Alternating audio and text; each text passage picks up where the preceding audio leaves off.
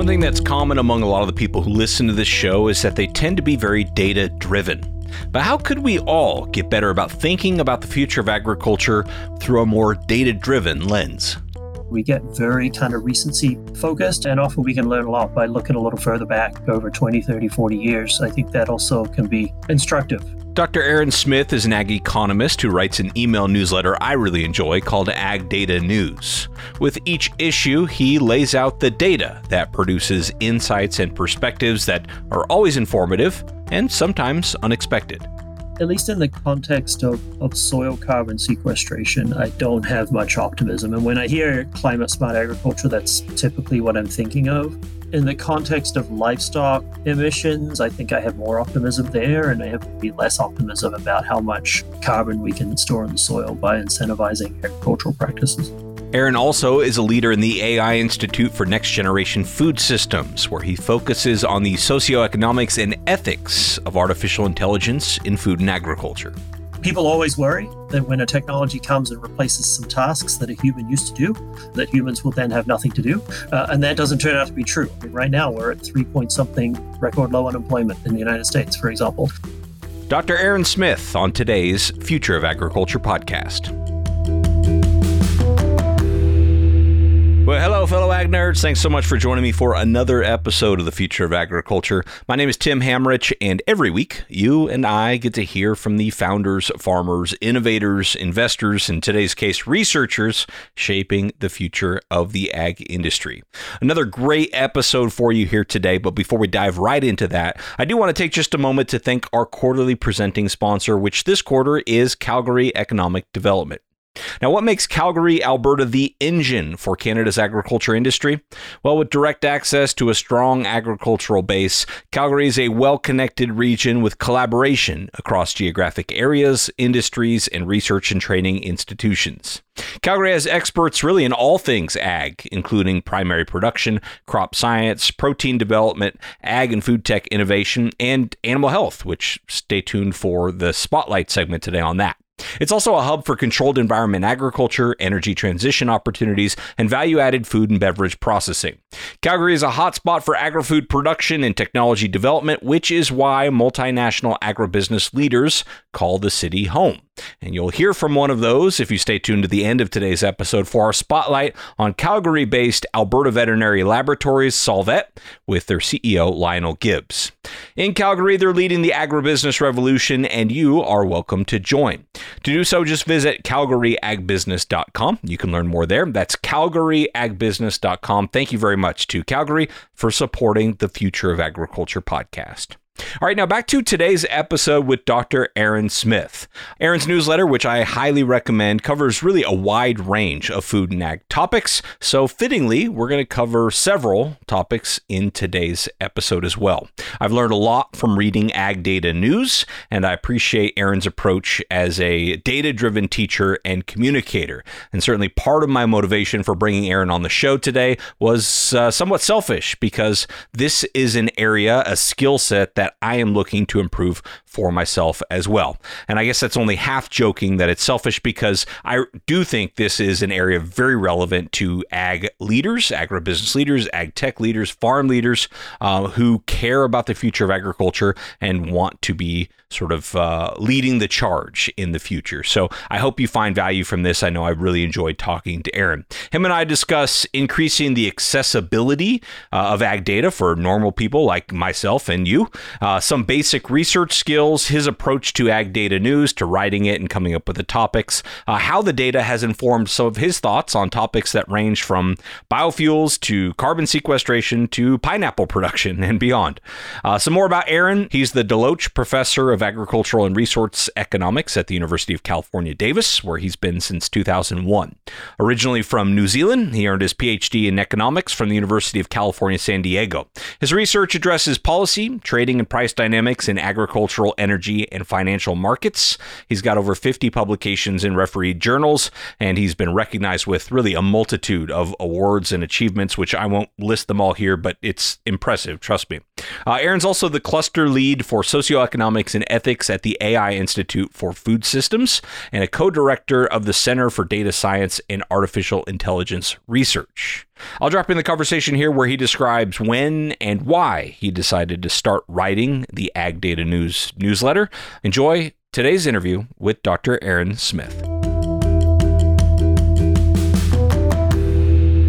It started in 2020, uh, so that, it was not because of COVID. So I received some funding through this endowed chair that I have at UC Davis, which basically means that I have some funding I can use for research each year. And, one of the things that I said that I would do when I took that opportunity was to work to increase uh, the availability of agricultural data to the public, to researchers, and, and interpreting those data. And so, you know, part of that came out of just general frustration that that there's a lot of data out there that exists. It's a lot of it's buried in the sort of the bowels of USDA website, really hard to find. And so part of my mission was to try to sort of bring a lot of that stuff to the surface and, and to, you know, to about to write things that would, you know, help people maybe understand a little bit more about agriculture and food. And so I started doing that with the, the weekly blogs in May of 2020. Before that, had been working with graduate students to put together a lot of the data resources that are on my website where we're taking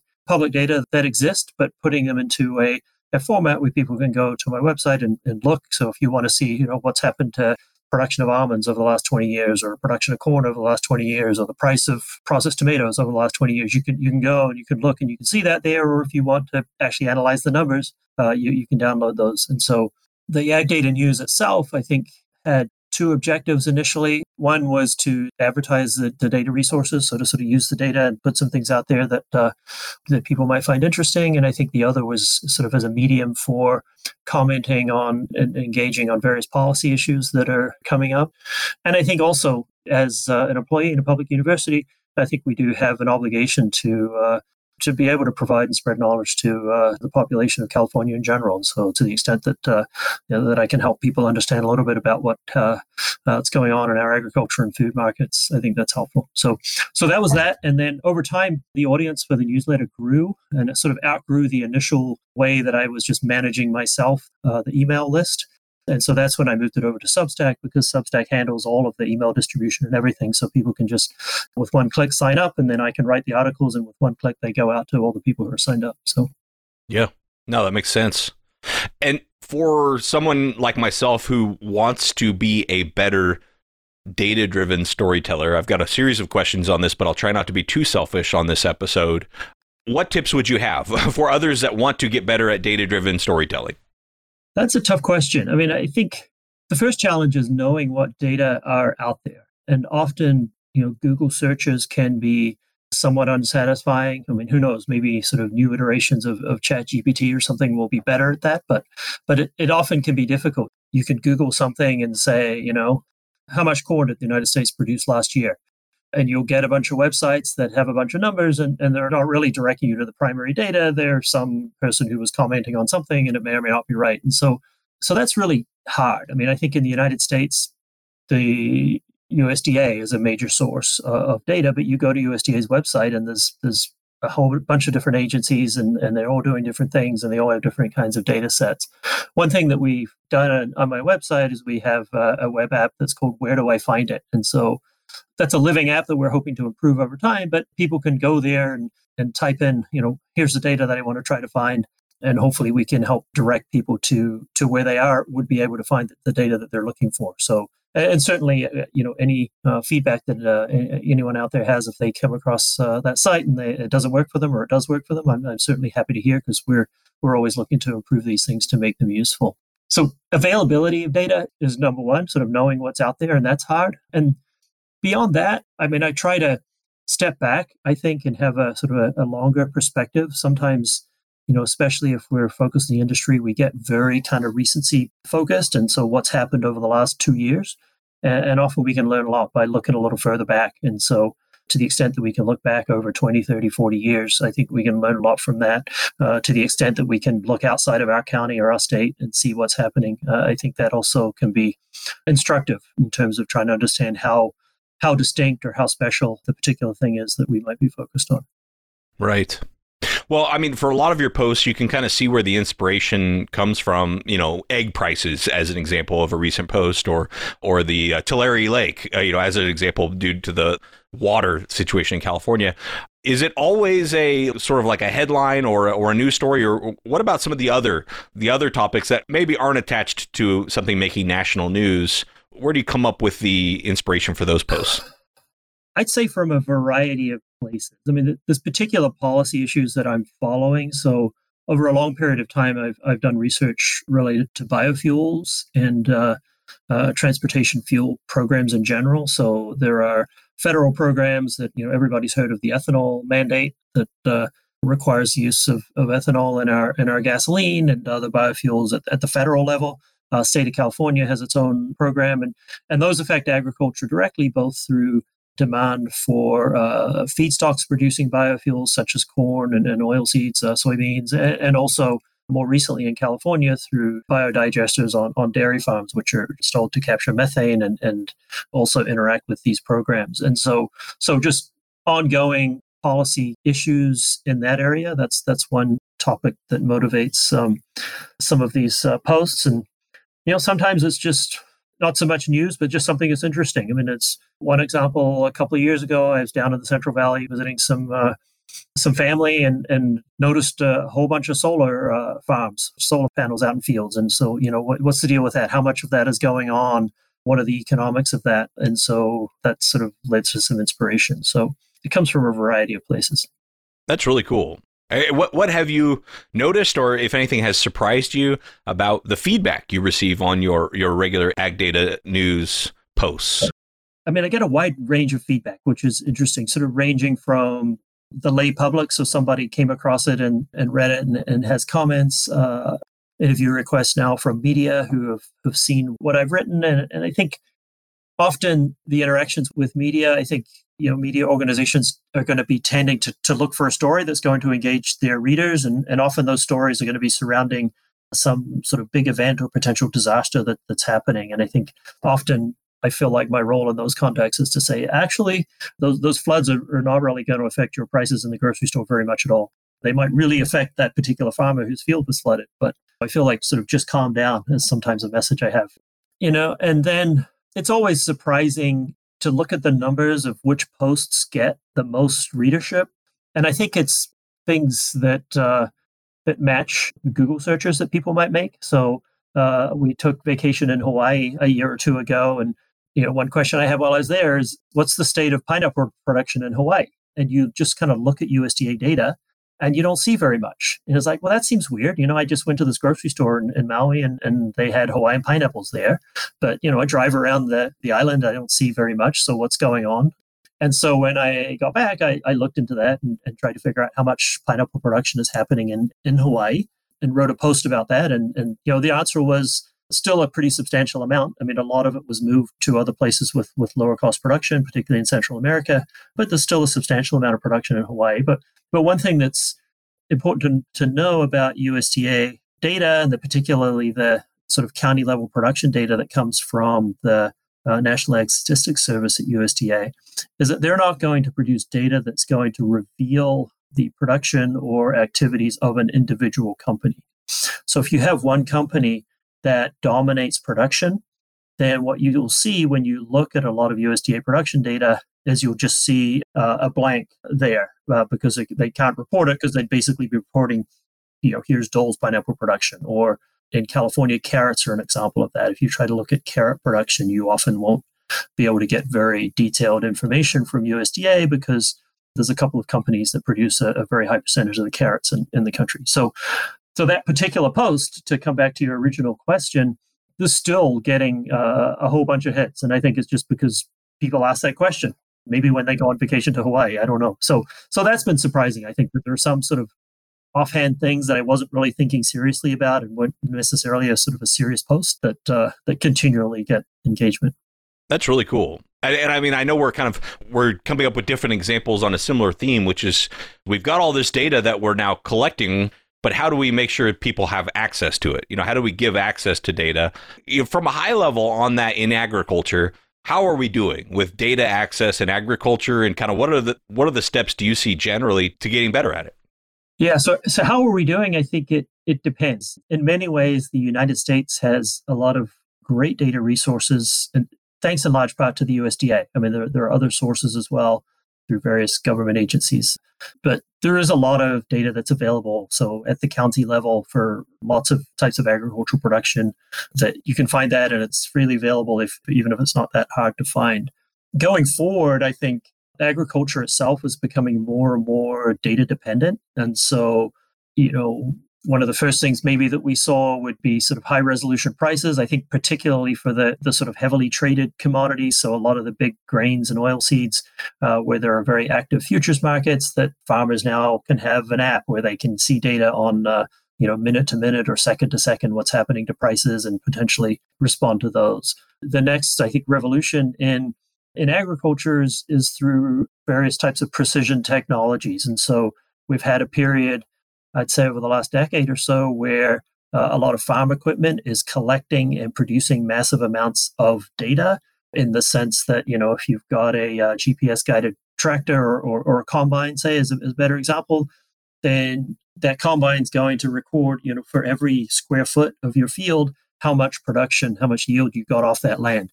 And so that data is getting produced. And I think the transition that we're in right now is, is being able to take that data and actually use it. And so those data tend to be tend to be private.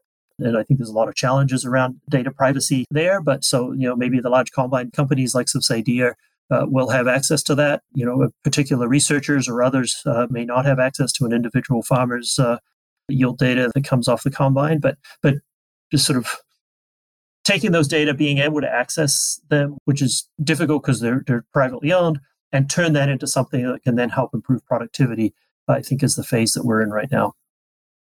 Is that a little frustrating as a researcher to not get access to data like that? Yeah, it is. Yeah, I mean, I, I love data, so more more data are better, and and certainly in academic contexts where sort of you know me, me, me as an economist, I want to try to understand at a more granular level what's happening within fields and the decisions farmers are making. I think for some of my colleagues who are in agricultural engineering or computer science who are looking to develop various AI tools, whether they're thinking about, you know, automated harvesting or robotic weeding or, or whatever their application is, some kind of precision uh, application of irrigation or fertilizer, looking to try to develop those tools, it's really hard to train their models if they don't have the data. So trying to come up with partnerships and, and to forge partnerships with farmers and, and, farm groups is is a big challenge for academics looking to to work on those topics and, and develop those kinds of new tools. Well, what questions are you asking yourself about kind of the future of agriculture? Yeah, so I think environmental issues are a big challenge, and I include in that the changing climate. And I think that interacts a lot with technology. So if I if I give a very short answer, I would say the future path of agricultural technology and the interaction of agriculture with the environment. And so on the environmental side, there are a lot of challenges with water quality around the world that's connected with agriculture, whether that be runoff and leaching from excess fertilizer use or, or whether that be from animal agriculture and manure. So those are big challenges. Methane emissions that come from livestock and, to a lesser extent rice is another way that agriculture is affecting the environment. And then and going the other way, as the climate warms, there's going to be regions where agriculture becomes much more challenging and, and yields are affected. And as I look at all of those things, I see people have, have worked hard in a lot of uh, areas to try to you know mitigate those damages and come up with policies. But the big solution that I see for a lot of these uh, challenges is improvements in productivity the improvements in agricultural productivity that we've seen over the last 50 years have just been astounding. You know, we get five times as much corn per acre now as we used to get, you know, back in the 1950s and 60s. And you can just look across multiple crops and you can see those massive increases in productivity. And, and that's important because as as the world gets richer, people demand more and more food products. And I think that particularly I think we've seen that in China over the last 10 years or so as as China has become richer, the demand for eating meat goes up, right?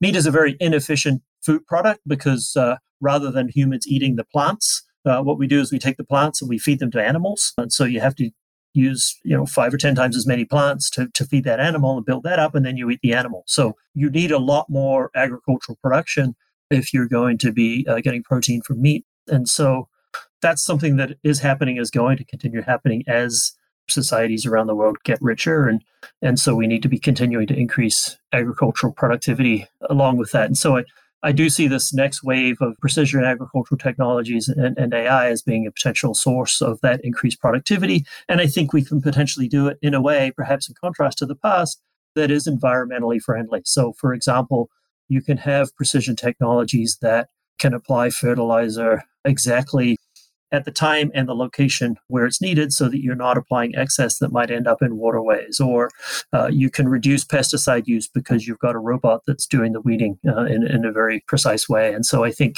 you know, these technologies potentially can increase production and also potentially mitigate environmental damages. Yeah, no, for sure. And, and um, you know, we definitely have seen more interest in policy in recent years to fund efforts to that end for climate smart agriculture. And we're in a year where there's going to be a new farm bill. Policy wise, what are you seeing, or what recommendations would you have for areas of focus that, that might move the needle in this area? Yeah, so I mean, climate smart agriculture is something that I've been starting to think uh, a lot more about, in part motivated by this uh, attention from uh, various policymakers. I think also you see sort of in the private sector with various sort of carbon offset type markets that the private sector is also getting into climate smart agriculture. And so to step back a little bit, I grew up in, in New Zealand and in the early 1980s, New Zealand economy was was struggling. The economy had been built as uh, an exporter, a major exporter of food and agricultural products, particularly to the UK. And then through the 1970s, there was a bunch of global macroeconomic turmoil. In addition, the UK pivoted much more towards Europe. And so, along with that and, and various other sort of problems in the New Zealand economy was struggling. And up until that point, basically the government would pay farmers to own sheep. So, uh, you know, New Zealand had 25 sheep per person, and, and part of the reason for that was that the government heavily subsidized. They'd pay farmers for sheep. In the early 1980s, the economy was bad, and the government's made a lot of economic reforms, one of which was just to say, we're taking away all support for agriculture. And everyone said, this is going to be a disaster. Uh, what are we going to do if the, uh, we can't make money if the government will no longer pay us for sheep? And so you saw uh, a lot of worry. But turns out New Zealand agriculture has been fine. Uh, in fact, it's thrived since that time. And so I kind of come from this perspective that agriculture can thrive as its own business. And in fact, you know, if I talk to my, my dad about this, he's like, I, I much prefer a world where I'm trying to figure out how I can market my products to the market, right? Rather than trying to maximize my returns from the government. So coming now from, from that perspective, what you tend to see in a lot of parts of the world, including the United States, is that uh, governments tend to support agriculture a lot. And so when it comes to problems of pollution or, say, climate change, then rather than maybe a government coming and saying, you know, your industry is increasing pollution, and so you need to clean that up and you need to to pay for it and, and, and that's going to cost you something and maybe you'll pass those costs along to your to your customers or your consumers. In agriculture the way we tend to do things is to say well you know maybe we can pay farmers or we can uh, subsidize farmers to take this action. And that's now the approach with climate smart agriculture. So we're starting to see a lot of emphasis on on government payments for farmers to do more cover cropping to do less tillage and potentially take other steps and other practices that might reduce or enable the soil to be able to sequester more more carbon. So part of me looks at this and says society wants to sort of give money to farmers. It's not obvious that's the way that we really should do things. And I think agriculture can thrive without that. And beyond that, in this particular setting, as I've tried to learn more and more about climate smart agriculture and in particular about how much carbon can be stored in the soil, the main thing I've learned is that dirt is really complicated. That there's microbes that do stuff, and the amount of carbon that gets stored varies a lot from field to field or even within fields. You can potentially store carbon for a little while, maybe if you do some cover cropping, but then if you stop that practice and you till your field five years from now, then you lose all of those gains uh, potentially. And so I'm very pessimistic, I guess, about whether these government programs that are coming down the line and that are coming through the Farm Bill to incentivize things like cover cropping and uh, no-till for two examples and other other things to sort of make agriculture more climate smart. I guess I'm pessimistic about the actual amount of climate benefit that we're going to get from that, the actual amount of additional carbon that's likely to be stored in the soil. And I think this is more just sort of another maybe another mechanism to to send uh, money towards agriculture. But I'm, I, I, guess I'm pessimistic about the potential benefits. But you know, it's, it's something that I'm interested in, in studying and working on, and, and both in uh, in the context of California specifically and, and, and around the country. And and you know, if I'm proved wrong, I'll be quite happy to be wrong about that. But I'm uh, I'm approaching it with some skepticism. Sure.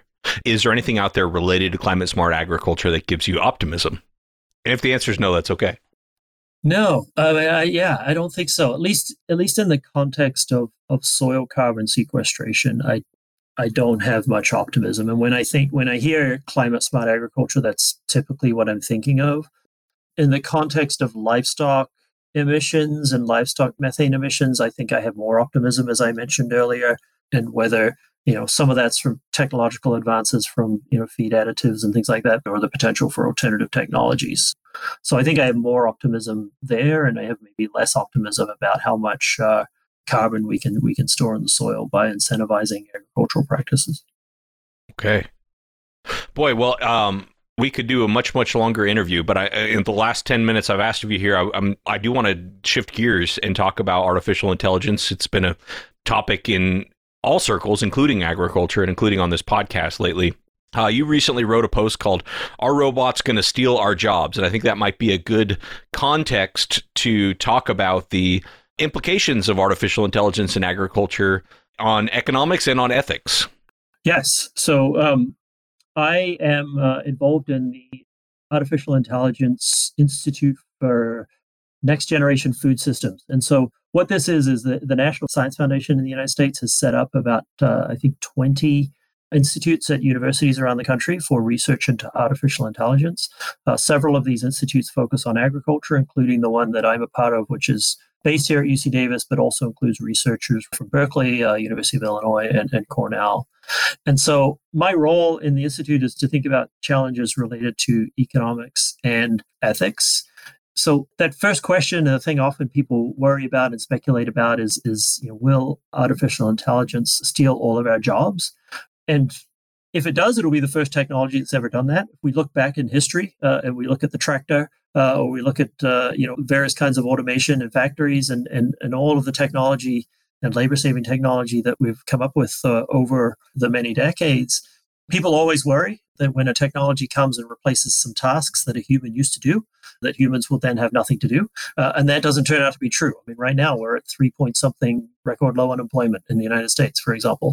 So the long run view is that the work that humans do will change, that these technologies are just like computers. There are things that will augment uh, jobs and help people to, to be able to do their jobs better, and that people will be doing different jobs.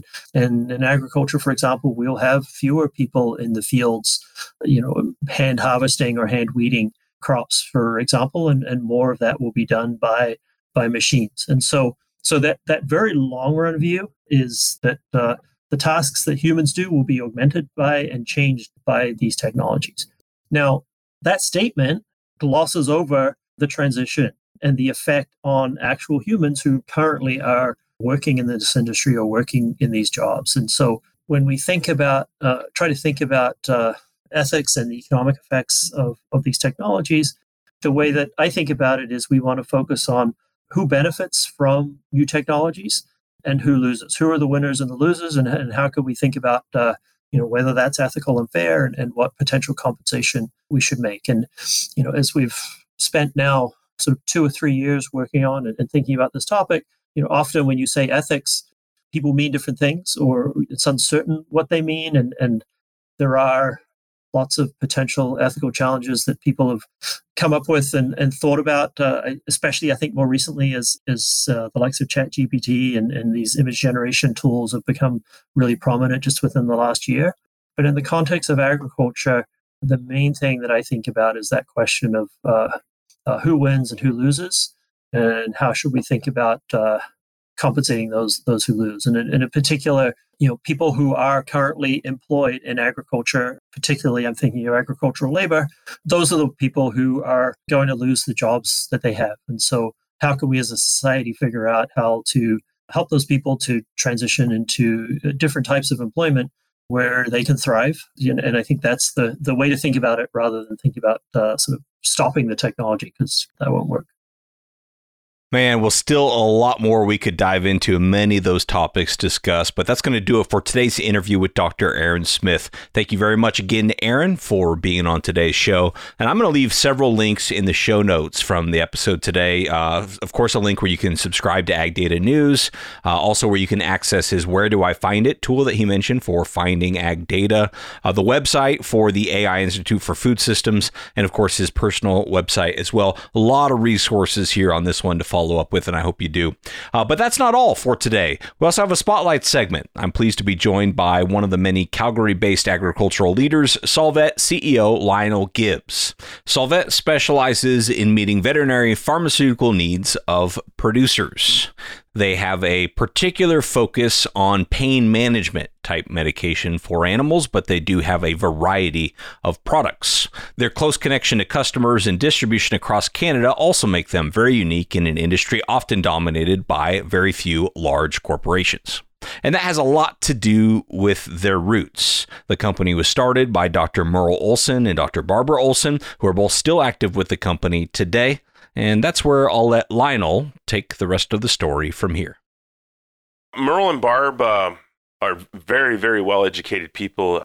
Merle is a, a, DVM, so a veterinarian, and he's also a chemist. Uh, he's got a master's in electrochemistry. Barb is a world renowned researcher, toxicology specialist.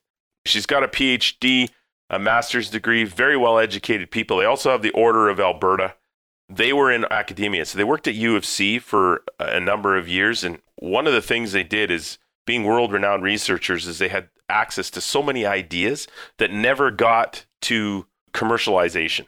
And one of the things they thought is, gee whiz, uh, like all these ideas and great things that we're researching, they need to be commercialized so that, you know, everybody can take advantage of it. And they decided, because they were basically focused on animal health and veterinary medicine and stuff like that, that they would start Alberta Vet Lab Solvet in 2009 to bring some of these ideas actually to market so they're realized. And that was the whole basis behind it. And it developed into some very, very unique products, pain management products, you know, other things like that that nobody had thought of. And then it kind of went from there. So that was the initial evolution. I think they started off, you know, thinking this company might be one or two million dollars while we're targeting to be by the end of our uh, fiscal, it's 30 million. So oh, wow. it's it's really jumped. Wow. And and so what year was it that they went on their own? 2009. Interesting thing is it's a retirement project for them. So uh, very unique people. That is really cool. And of that revenue, how much of that is is companion animal versus uh, food animal or, or agricultural? I guess you could say. I would say it would be about 85% what we would call food producing animal, or large animal and the rest companion. The companion business we're expanding right now. You know, it's a big market. One of the things that we're kind of filling is a lot of the big pharma companies now are chasing because they're globalized. They're chasing these very very big products, uh, you know, billion dollar blockbusters, and kind of discontinuing some of the the smaller ones. You know, the two to three to five million type nationally, which leaves a void because the vets still need those. We need those to produce, uh, you know, food efficiently. So we're kind of picking up that slack. And in addition, you know, distributors are coming to us now because of our relationship to say, we only have one or two product. We don't want to manage an affiliate in Canada. Can you do it for us? So that's kind of our, our evolution there. Yeah. You know, as far as the competitive landscape, you know, going up against some of these really large pharmaceutical companies, how do you differentiate yourself? I guess is the the crude version of that question. That's a very good question. So, you know, we'll never be a Zoetis, which is a former offshoot from Pfizer. So Pfizer is probably a name that most people recognize. We'll never be that that big. N- never. It's not what we uh, what we aspire to do, and it's not our, our strategy. Our strategy is to you know bring out novel and solutions for veterinarians and innovation by request. So those big companies, as I mentioned, they're chasing the big molecules, and they do a really good job of that we are here when a veterinarian comes and says, I have this problem and there's no product on the market to to address that. Can you guys build us something or research something? That's kind of where where we fit in as our niche. That's where Solvet was built from. On the flip side, a lot of these large companies do not want to distribute other pharma companies' products in Canada, which we fill that void. So we have our own innovation and, and research. And then currently we represent a couple of Irish companies. We represent some companies out of the US, uh, some Indian companies that have unique products or even generics that they want to bring into the Canadian market. We fill that void. So we differentiate ourselves there.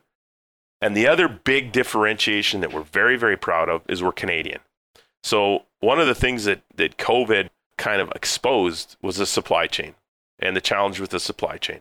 And, you know, being involved in large animal medicine, food producing medicine, you know, producing food in Canada, if that ever happens again, is very, very important. And having a Canadian manufacturer that we can supply the industry to keep that food coming, you know, that, that chain, supply chain rolling is very, very important. And currently, we, I guess we would be the only Canadian pharmaceutical company that is in Canada on the animal health side that's Canadian owned. The rest of the companies are owned internationally, either France, German, US, Ireland, that kind of thing. Yeah.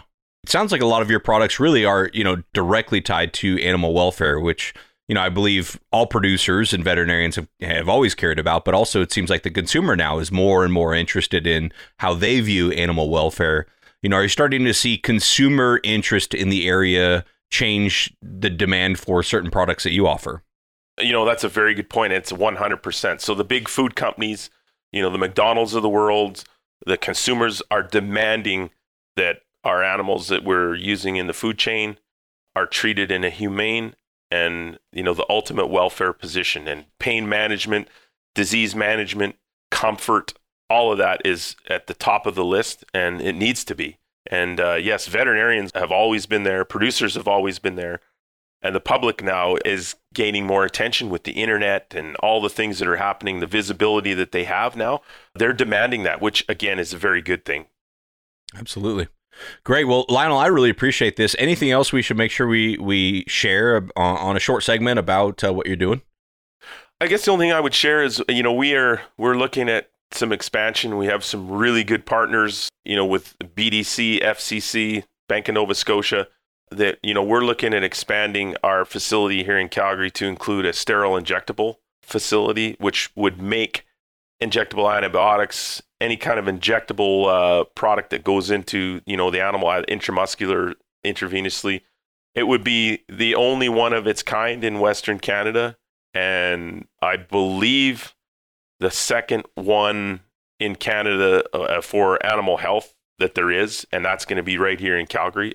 Calgary is a very good place to have a, a facility like this. And, and there's a number of reasons. One is we have access to very good and skilled labor. You know, obviously, when you build a facility like this, labor is very, very, very important. And in addition, when we look out our window, we get to see the mountains. So, what else could you ask for? Uh, why not build in Calgary? Great. Well, with that, thank you very much to Lionel Gibbs of Solvet for being on the show. We'll also include a link to them in the show notes. And thank you to Calgary for supporting this quarter of the Future of Agriculture podcast. Last but certainly not least, thank you for your time and your attention. I really don't take it lightly. I'll be back next week with another story of ag innovation.